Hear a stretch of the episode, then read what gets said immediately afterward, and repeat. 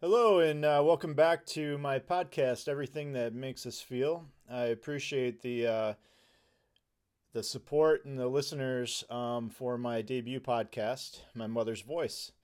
I thought today I'd start with a solo podcast and tell you a little bit about who I am and what my plans are moving forward, and hopefully you're interested in tuning in.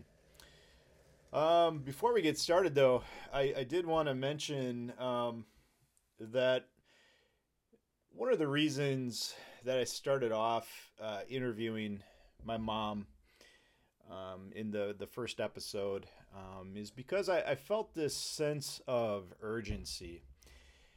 Back in late spring, I guess it was, we found out, or she found out, I should say, as well, that she had the diagnosis of multiple myeloma, which basically is bone cancer. And she started treatments and chemo treatments, and she's been doing her best with it. And but as we, as I started to say, hey, I'm gonna start a podcast and I want to interview her, I really wanted to get that podcast going, because the bottom line is she's dying. She knows this. She's been talking to myself and my siblings since we've been little kids about death. And so it's something that we naturally talk about, but fuck, it is hard to hear when it is your mother. You're the one that has basically held the glue together in our family for so many years. And even though I knew, the possibilities of, that she might have to live for a few years, there's also a lot of the possibilities of things happening along the way, because the bone cancer itself probably isn't going to get her. It's going to be a fall. It's going to be pneumonia. It's going to be something like that. And so there's a sense of urgency to want to record her voice, record her story, her truth. Because I tell you, there's going to be a time when we won't have her voice anymore. It won't be here. And to me, what a goddamn shame that's going to be. So I wanted to sit down with her, like I have many times through my lifetime, and I know my siblings have too, but to sit down and just talk to her and let her tell some stories, be honest, be truthful, and at least from her perspective, and that too is something that we all have our own truths about the experiences that we have. We have our own perspectives about our own experiences. So it was crucial for me to get that in. Unfortunately, since the podcast, she's had a hell of a time. Since I recorded the podcast, I should say, she's had a hell of a time. She did fall. She broke her back. She also fractured her foot. She was in the hospital for going on 3 weeks, and now she's in assisted living with a brace around her entire torso, trying to fuse that spine together. But here's the thing, the reason I bring that up is because, and what I think that many can gather from listening to that first episode, My Mother's Voice, is that we can learn from this woman. We can learn that you don't give up, that you keep moving forward. You build resilience. You don't sit back. You don't whine about it.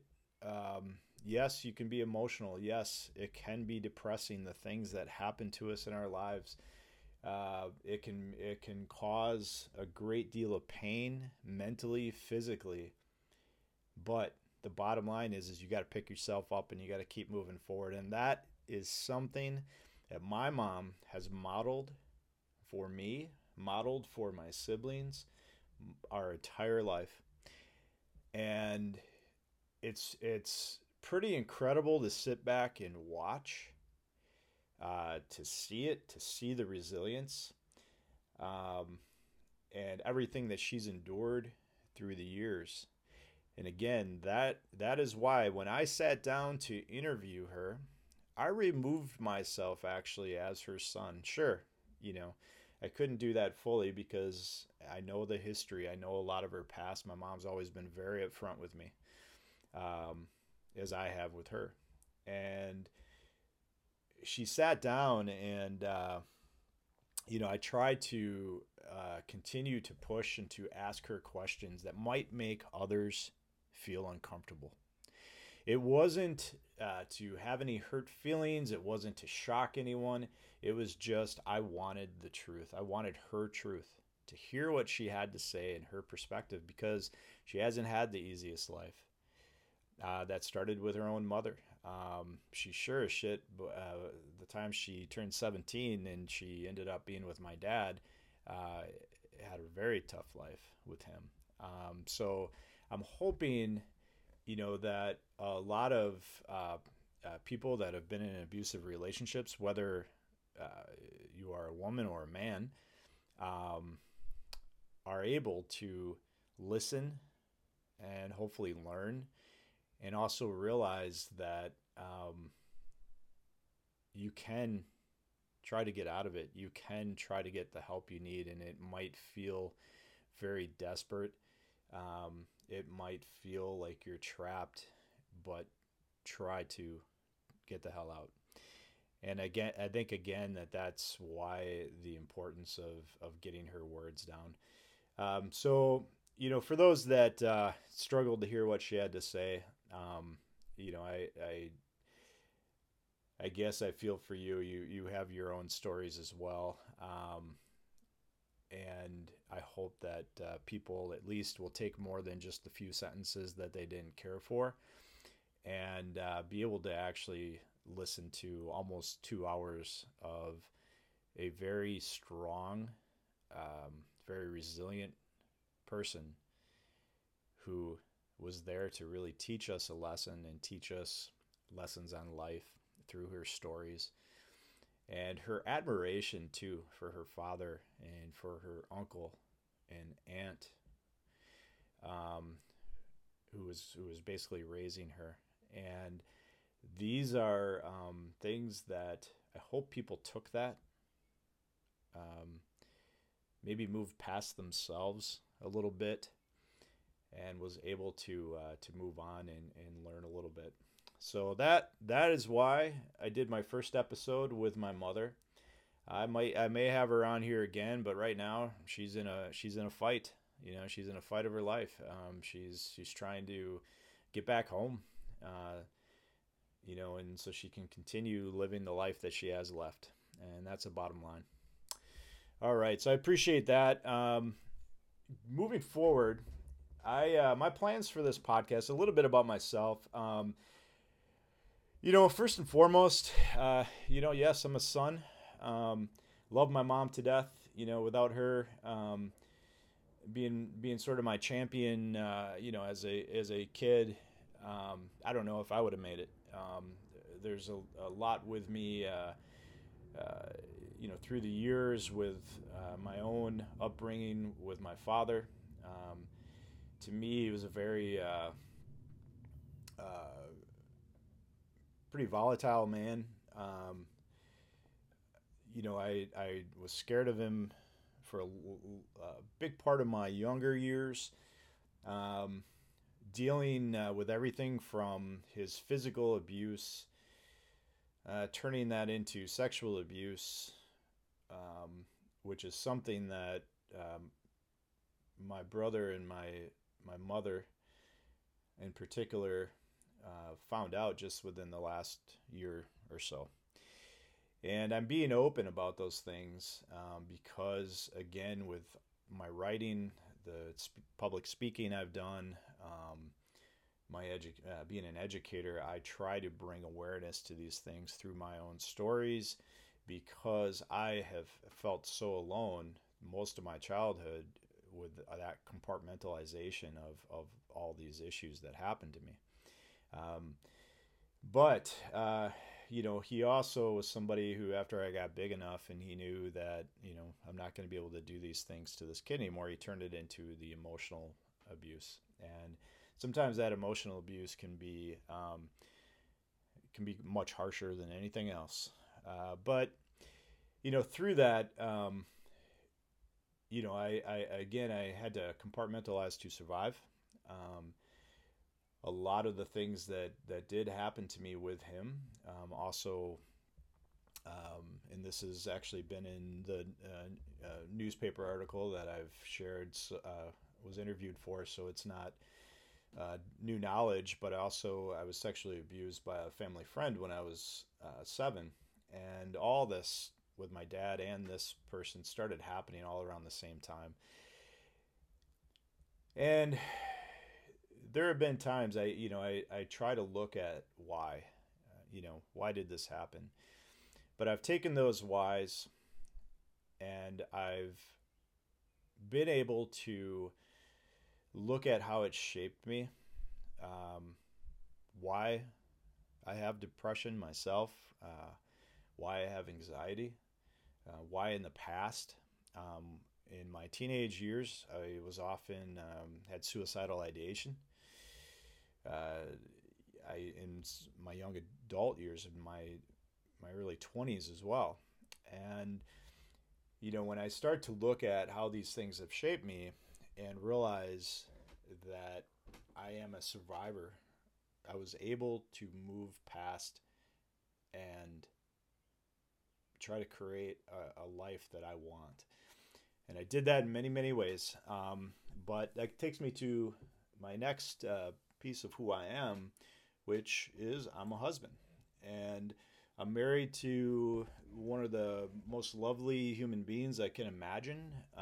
And I've known her since I've been 13, and I've been with her since I've been 15. And she too has shaped me, but in a whole different way. She's given me purpose, something to strive for. And so, given me a reason, and a reason to also be the opposite of who my father was. I'm also a dog dad. I'm an athlete. I'm still an athlete. I love to get out in the woods and hike and trail run and exercise and mountain bike. And I'm also a veteran. I served in the Air Force for 6 years. And I'm an educator. I became a teacher in 2007, a little bit later in my life than most teachers do that. Something I never, ever thought I would do. Schools to me were my kryptonite. It was a place that took me away from my mom when I was a child. And I was scared, I was frightened, not just for myself because I was a fairly shy kid, but I was frightened where my mom was during the day. Was she okay? I was worried about her because, here's a woman who was showing up with black eyes trying to cover them with sunglasses or a chipped tooth from having a gun barrel in her mouth, or something like that. And I was just frightened about where is she? And so school is very confusing to me. I didn't want to be there. I shut down a lot of my elementary school years. My mom saved those report cards, and it's pretty interesting because, they talk about me daydreaming, looking out the windows, not paying attention, not being very engaged. And hell no, I hated school. Didn't really connect with teachers. I just felt out of place, felt worthless, which is, again, what my dad kind of ingrained into me, that I wasn't very smart, I was worthless, and on and on. Then through the rest of my school years, those are interesting and sometimes very difficult times, especially in middle school, getting in a lot of trouble and stuff. So anyway, being a teacher and educator is was the furthest thing from my mind. But back in 2004, August of 2004, I was out and I was out and about, and I was called by my friend, best friend, to come and pick him up at the hospital in town. And he was put in there a week prior for suicidal ideation. And so I went in and I picked him up, walked into the psychiatric unit. He introduced me to some of the nurses that he got to know and some of the patients. I remember gathering some of his, a couple things up and getting him in my car, and I started driving him home, and all of a sudden he looks at me and says, you know, man, what the hell are you doing with your life? And yeah, I was a little dumbfounded by the question and sort of the accusation in some ways, where I sat back and I was like, what the fuck are you talking about? What am I doing with my life? I just picked you up at the hospital in the psychiatric unit. But this was my friend, you know, this is who he was. I mean, he was in many ways a mentor to me as well, and in many ways an older brother. And he kind of just, he told it like it was, and, you know, he wasn't worried about hurt feelings all the time. And, you know, and I loved him for it. I appreciated him for it. You know, we had one of those relationships where we could tell each other exactly what we were feeling and how we thought. And, you know, a lot of times there was no hurt feelings. But he asked me to, he told me this on the way home, or asked me this on the way home. And then he also, you know, when I dropped him off before he got out of the door, he just said, you know, I'm going to need you more than ever. So we did a lot of biking together, a lot of mountain biking, and would have him out to my home for dinner. A lot of talks, and I thought he was okay. And the my wife and I went camping out in Vermont, and when we got back into an area that, you know, we were able to receive a phone call. My mother called and told me that my friend had committed suicide. Well, my mind went into a spin, into a blur, into a rage. And my life has never been the same since. I loved him dearly. I understand it. I understand him. I understood a little bit about probably why he did what he did, I guess, as much as I possibly can. But the problem when somebody commits suicide is you never really know. You never really understand why they did it. And I started to question and drive myself absolutely batshit crazy for years trying to figure that out. But I finally came to the conclusion on a trail run one day that, yeah, it's I'm never going to know. But what I did though is after his suicide, I started to reflect on the time that I've had so far up to that point. And, you know, I worked with adults with disabilities and supported employment. I got a business degree at the time, which I had no reason to get that. I just am not a business person. It's not how my mind works. But I worked in human resources for a while. But everything kept steering me back to people and working with people. And that's what he told me too, is that you're good with people. You should be a teacher. You should be working with kids. And that's what he told me too before he got out of the car. You should go be an educator. So I took that to heart after he committed suicide, and I went and I became a teacher. I became a special ed teacher. I ended up back in the place I never thought I would step. I never thought that I belonged. My wife too is a educator, but I just thought that was for her. That's for smart people, not for this guy. But I did go back. I you know, finished the program, and I did get a job right away. I actually walked into the superintendent's office as I was finishing up of the school district my wife worked at, and told her I was done and asked her for a job. And I guess, you know, some would say that's a bold move, but, you know, I figure I may as well get started if this is what I'm going to do. And I wanted to help kids. And so I've been teaching now. I think I'm going into my 15th year. Sometimes I shake my head at that because I still can't believe it. Most of that time I've been a special educator. For 3 of those years, I did go back and get my administrative license, and I became a dean of students, which was a big highlight of my career so far. And I enjoyed it. I met so many wonderful people there, especially the kids.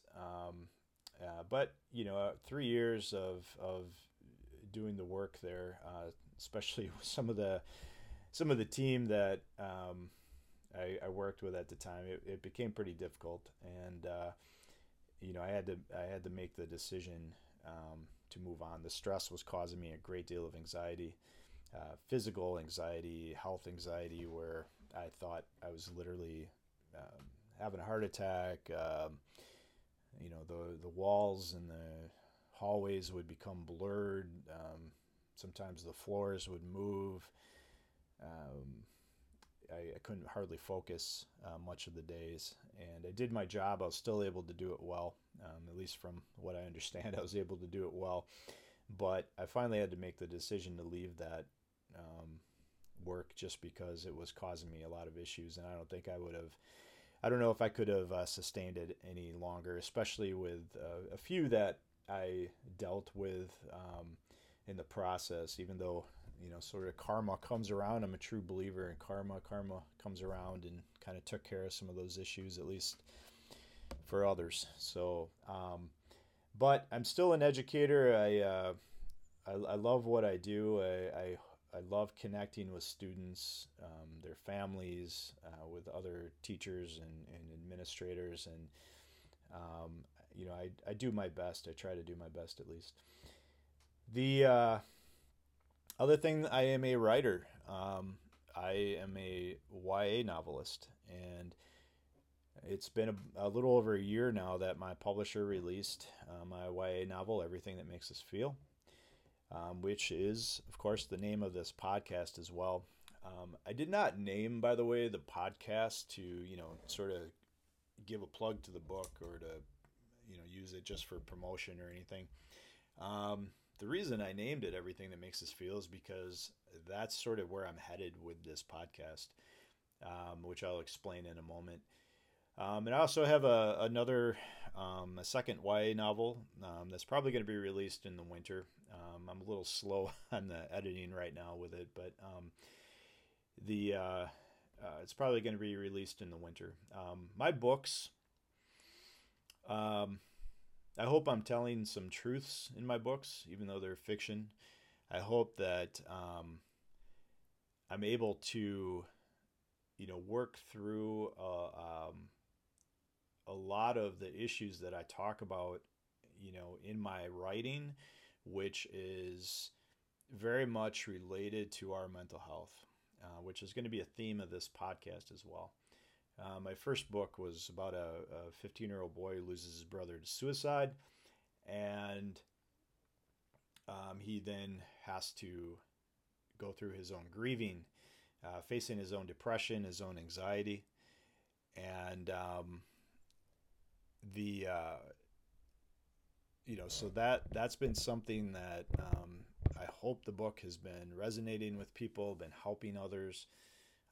Connecting, that's the feedback I've gotten. I've gotten that feedback not just from people I know that have read it, and I'm very grateful to them, but also to people around the United States, in different countries, the UK, Ireland, New Zealand, Australia.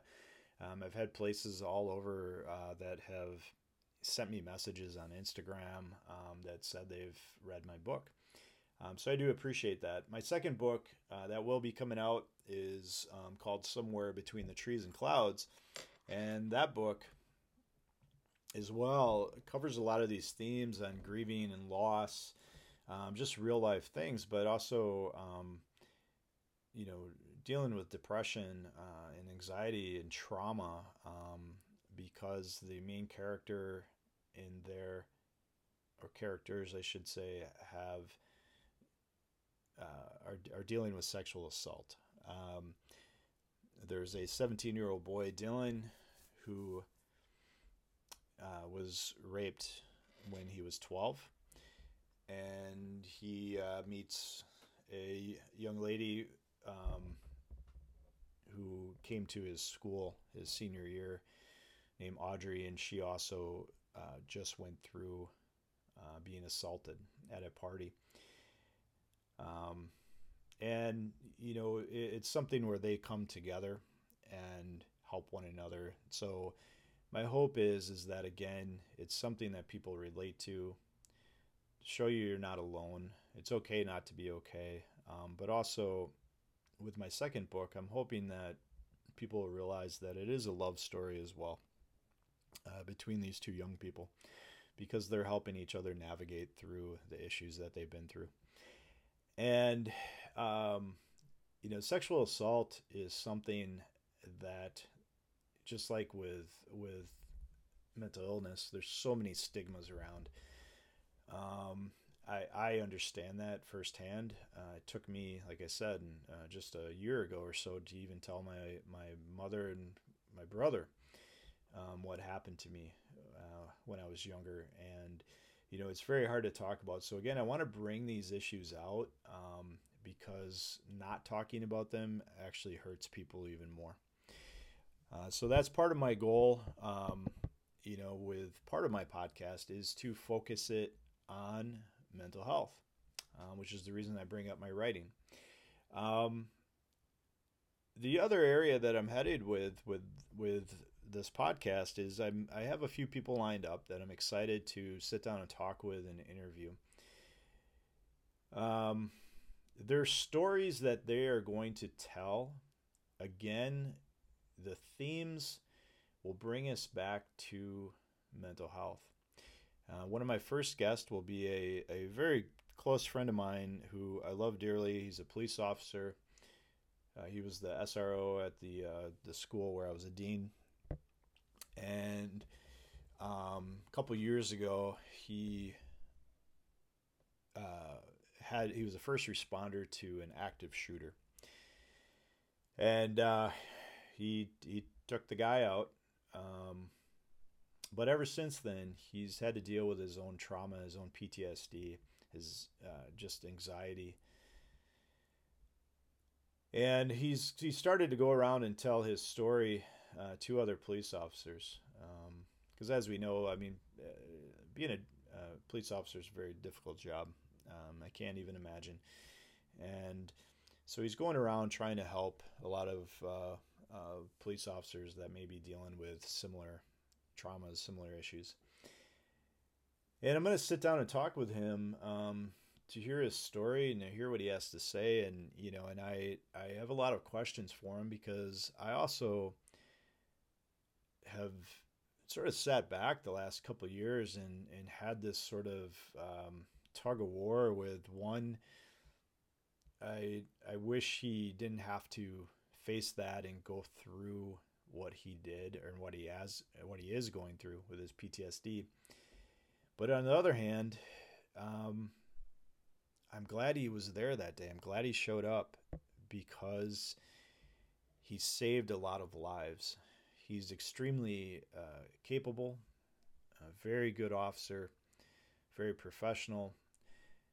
And by him coming in there, he saved a lot of lives. And so there's sort of that dilemma that I have as well, is here's this really good friend of mine who I see, suffering at times, and I hear him, and we try to support one another with our issues, going out on hikes or just a phone call or whatnot. But, I also look and I go, man, I'm glad you were there, because he did save people that day. A few other guests I have lined up. I have a person who I've known since I've been about 8 years old.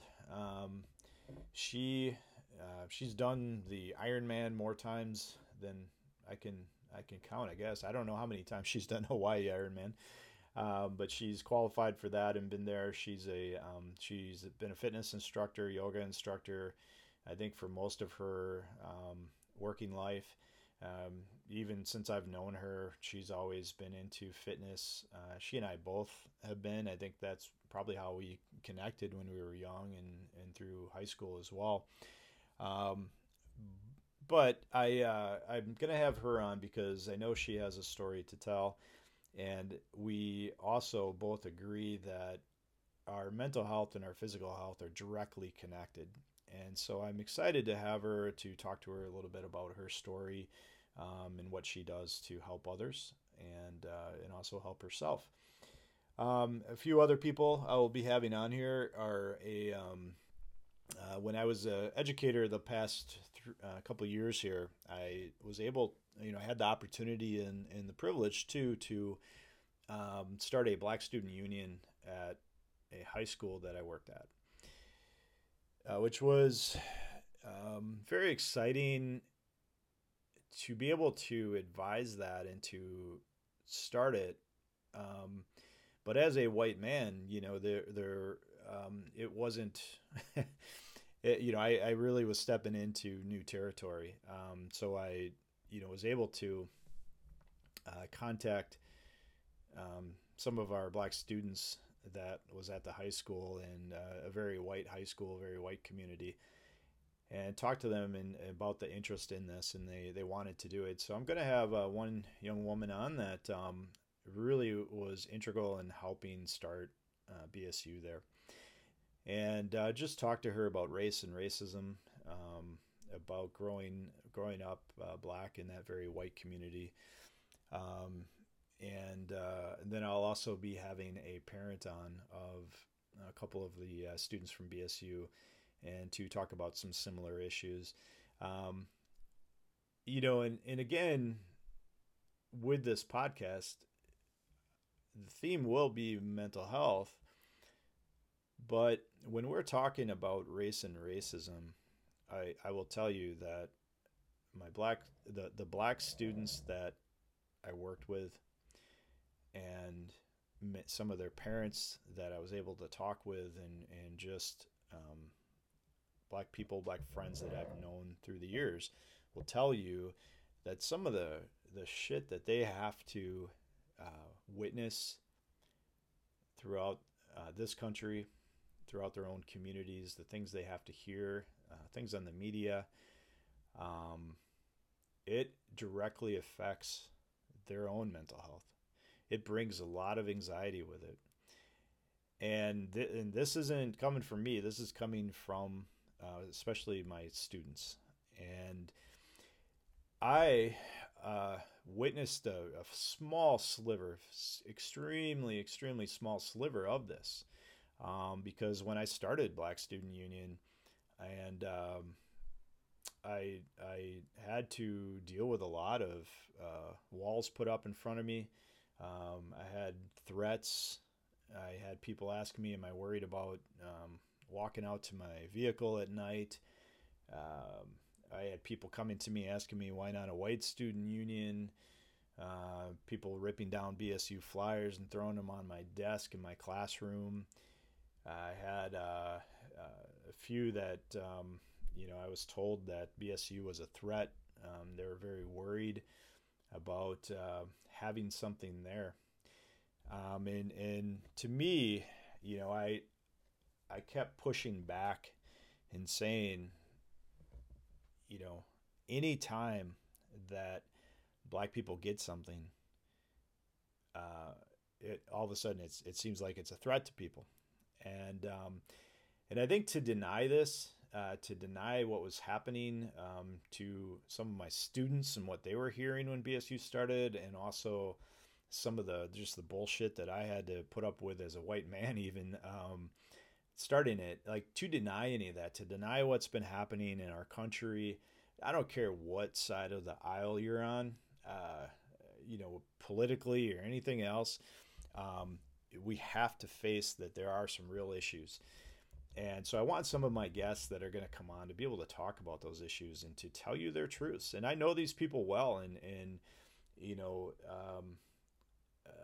they will come on and they will talk about, you know, the subject matters that, and some of the stuff that they've had to deal with, and they'll do so in an honest way, in a very objective way. And I think it's something that I hope will resonate with people and be interesting, but also start to maybe shift some perspectives.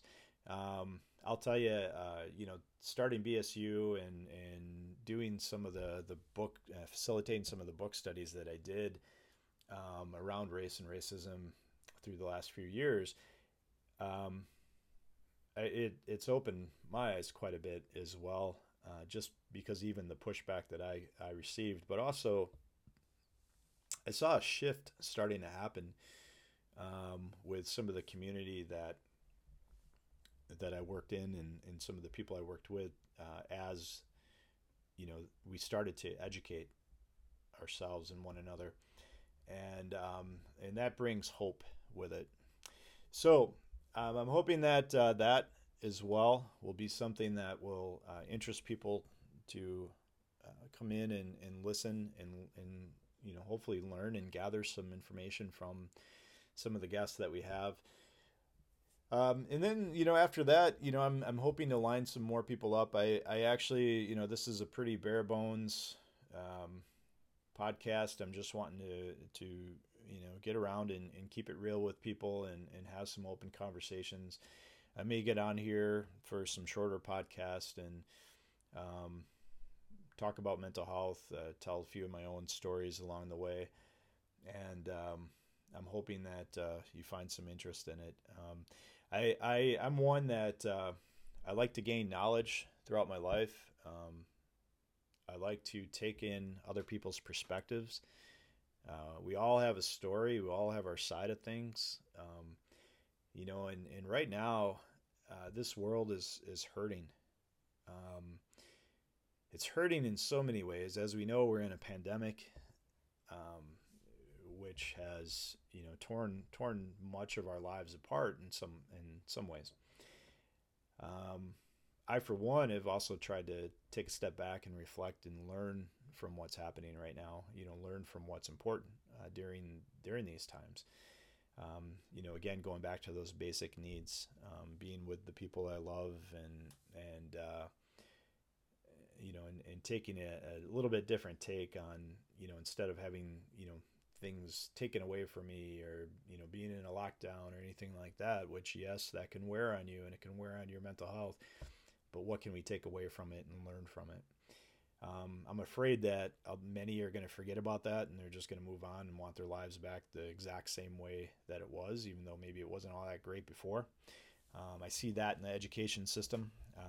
I started to see that where, you know, instead of learning and trying to readjust a little bit about how we, as educators, can benefit from some of the things we've learned, you know, during virtual teaching, you know, or whatnot, you know, people are wanting to rush right back to the way it was. And some of the things weren't that great. So, but we are in a time right now that, with the pandemic, with a lot of the racial issues that are happening around our country, we're seeing,